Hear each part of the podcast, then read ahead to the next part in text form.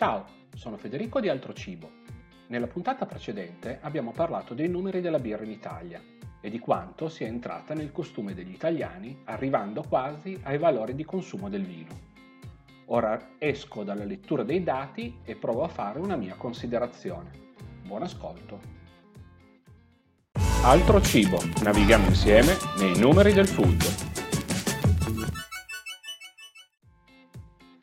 Grazie alla nascita del movimento birraio artigianale, che come ho detto nella precedente puntata copre una piccolissima fetta di mercato, gli italiani stanno scoprendo sempre di più cosa vuol dire bere di qualità. Di conseguenza anche i grandi produttori si sono adattati e orientati alla produzione. Non sto qui a disquisire sulla qualità proposta e il suo storytelling. Il ristoratore che propone le birre speciali spesso e volentieri non ha una cultura in merito e inserisce nella carta queste birre a maggior valore aggiunto, proponendole come birre artigianali. Di fronte a questa proposta, il consumatore si comporta a seconda della sua cultura in materia in maniera differente. L'estimatore della birra artigianale ne prende le distanze e si rifugia nel consumo di una birra standard, rimanendo infastidito dall'offerta. Il consumatore che non ha ben presente il mercato accetta l'offerta e beve soddisfatto il prodotto speciale del grande brand riconosciuto. A mio parere sarebbe più interessante inserire nella carta i prodotti distinguendoli per segmento, standard, speciale e artigianale. In questo modo il ristoratore può accontentare tutti.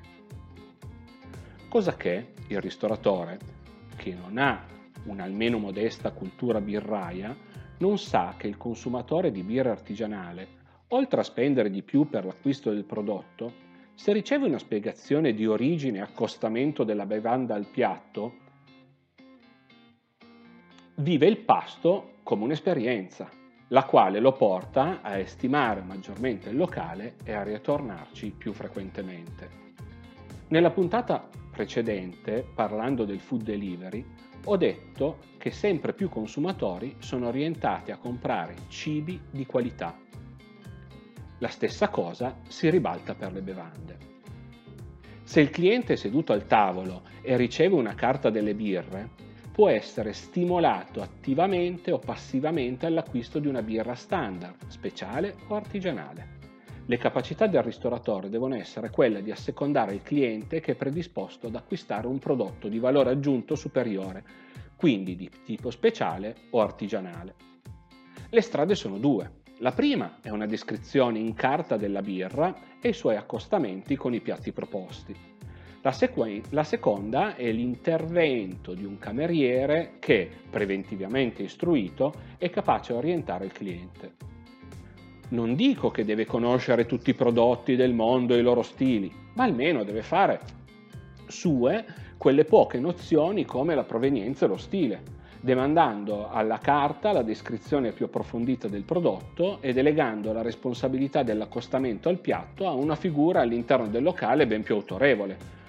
Non so, potrebbe essere lo chef o il mastro pizzaiolo, che è anche il titolare, oppure che questa proposta è stata costruita e condivisa da, ora invento un nome del locale, Forbice 1975 e il mastro birraio Vatte la Pesca.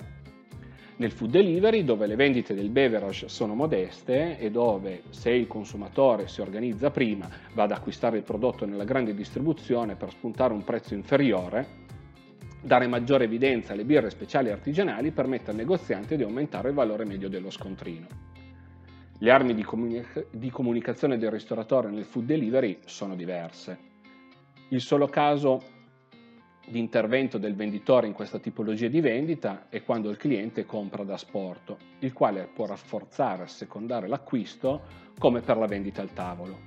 Altrimenti, nel caso di vendite tramite aggregatore tipo Just Eat, eccetera, eccetera, o app proprietaria, la bevanda consigliata deve essere già compresa con il piatto. Ad esempio, ti propongo nella prima riga la pizza prosciutto e patate al forno al prezzo X e nella riga successiva la stessa pizza più la birra da 33 centilitri con, con indicato stile e produttore al prezzo Y. Di certo il ristoratore che lavora con il delivery deve aver comunicato le stesse descrizioni nel menu che il cliente a casa come nella ristorazione tradizionale ma molto molto meglio utilizzando tutti gli strumenti di comunicazione che la rete gli dà a disposizione. Il sito aziendale, possibilmente sempre aggiornato, Instagram, Facebook, eccetera, eccetera. Qui si apre un altro capitolo che affronteremo in altre puntate. In ultimo non dobbiamo scordarci dei brew pub, cioè dei produttori di birra che nello stesso locale somministrano anche il cibo. Di certo da loro troviamo uno storytelling del prodotto migliore rispetto alla media nazionale. In tanti producono birre speciali che propongono in momenti diversi dell'anno per dare la possibilità ai clienti di fare altre esperienze, ma purtroppo non basta. Considero la scelta di ospitare colleghi produttori, magari di altre regioni o stati, come un'opportunità per offrire al cliente nuovi stimoli. Ospitare a rotazione i prodotti di altri permette al ristoratore di entrare in concorrenza, sì, ma con se stesso, perché il cliente più esigente sarà sempre stimolato a venire per fare nuove esperienze, in quanto nella sua testa sa che provando tutto più e più volte ci sarà sempre qualche cosa di nuovo e la scelta di cambiare locale per lui diventa più difficile.